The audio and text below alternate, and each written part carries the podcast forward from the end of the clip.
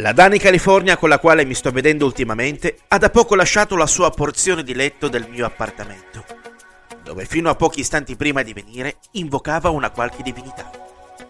Chissà perché poi sono coinvolto in questo genere di cose, per me rimane un mistero.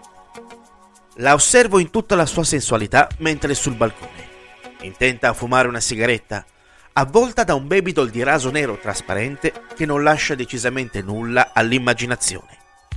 Mi lancia uno sguardo compiaciuto per poi aspirare una boccata dalla sua Lucky Strike. Da sotto il babydoll i suoi capezzoli fanno capolino, mostrando i piercing che svettano in tutta la loro metallica bellezza.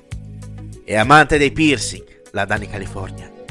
Ha un dermal sul polso destro, un septum sulla cartilagine del ponte nasale, uno al centro della lingua e uno, beh, decisamente più intimo. Ha anche degli interessanti gusti musicali il che non è una cosa da sottovalutare di questi tempi. Finisce la sua sigaretta mentre sta guardando qualcosa sul suo cellulare.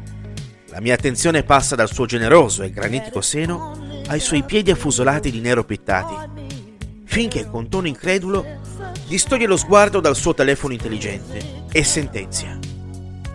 È morta Tina Turner. La notizia mi coglie come se fossi appena stato trafitto da una coltellata. Resto in silenzio per qualche secondo e l'unica cosa che riesco a dire sommessamente è... Cazzo. Tina Turner, al secolo Anne May Ballock, si approccia presto al mondo della musica. Infatti, già a dieci anni canta nel coro della chiesa di Brownsville, nel Tennessee, dove suo padre era pastore. Viene però ben presto allontanata, in quanto interpreta il gospel a modo suo, adottando uno stile che viene visto dai fedeli e dai cultori come poco rispettoso nei confronti di Dio. Anna cresce e continua a coltivare il suo sogno di diventare cantante, mostrando doti vocali davvero eccezionali. Nel 1956 giunge la separazione dei suoi genitori. Sua madre prende lei e la sorella Allyn per andare a vivere a St. Louis. Qui incontra il musicista Ike Turner, il quale rimane particolarmente colpito dalla vocalità e dallo stile della ragazza. Nel 1958 registrano insieme il singolo Box Stop, il quale segna il debutto di Anna nel mondo della musica e che firma con lo pseudonimo di Little N. Il sodalizio artistico con Ike continua, il quale decide di darle il nome d'arte Tina.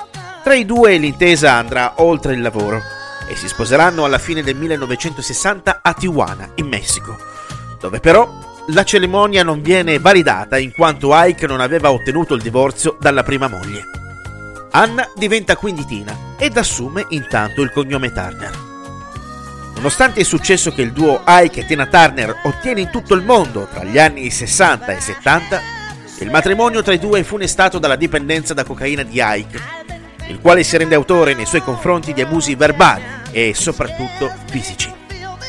Nel 1976 la Turner chiede istanza di divorzio da Ike, la quale viene accolta per poi essere ufficializzato nel 1976. Da quel momento in poi Tina Turner è veramente libera mostrerà al mondo tutto il suo talento e la sua grinta, che la consacreranno come la regina indiscussa del rock. Esattamente da quell'istante Tina Turner ha esternato tutta la rabbia per quella relazione che la stava rovinando e l'ha tradotta in quella grinta che le ha permesso di essere una delle dive più cazzute, imitate ed ispiratrici della storia della musica. La sua folta capigliatura, mista alla sua grinta, le sono valse il soprannome di Leonessa del Rock. E mai soprannome fu più azzeccato. Ne ha raggiunti di successi Tina nel corso della sua lunga carriera.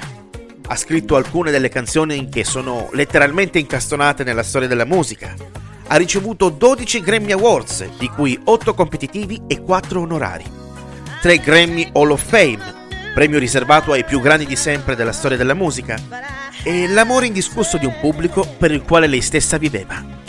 È stata anche attrice, ricoprendo ruoli iconici come quello dell'Acid Queen nel film musicale Tommy, una delle prime opere rock della storia, e basato sull'omonimo album degli Who, dove ha recitato al canto ad un mostro sacro del cinema del calibro di Jack Nicholson.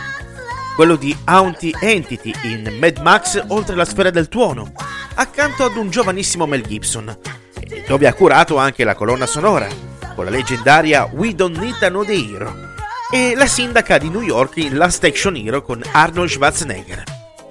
Tanti successi che vanno di pari passo con molti dolori nella sfera privata. È riuscita a trovare nella figura del compagno Erwin Bach quella persona che l'ha amata fino alla fine della sua vita terrena. nel 2013 ha subito un ictus che l'ha costretta ad una lunga riabilitazione per poi ritornare completamente a camminare. A tutto questo è seguito nel 2018 il suicidio del primogenito della cantante, Craig Raymond Turner, e a dicembre dello scorso anno la morte per cancro del figlio Ronnie. Un esempio di come la vita ci mette sempre di fronte a situazioni spesse volte molto complesse e dolorose, ma dove bisogna, seppur in qualche modo, trovare la maniera di andare avanti. E in questo Tina Turner e tutta la sua discografia sono e saranno sempre inesauribile fonte di ispirazione.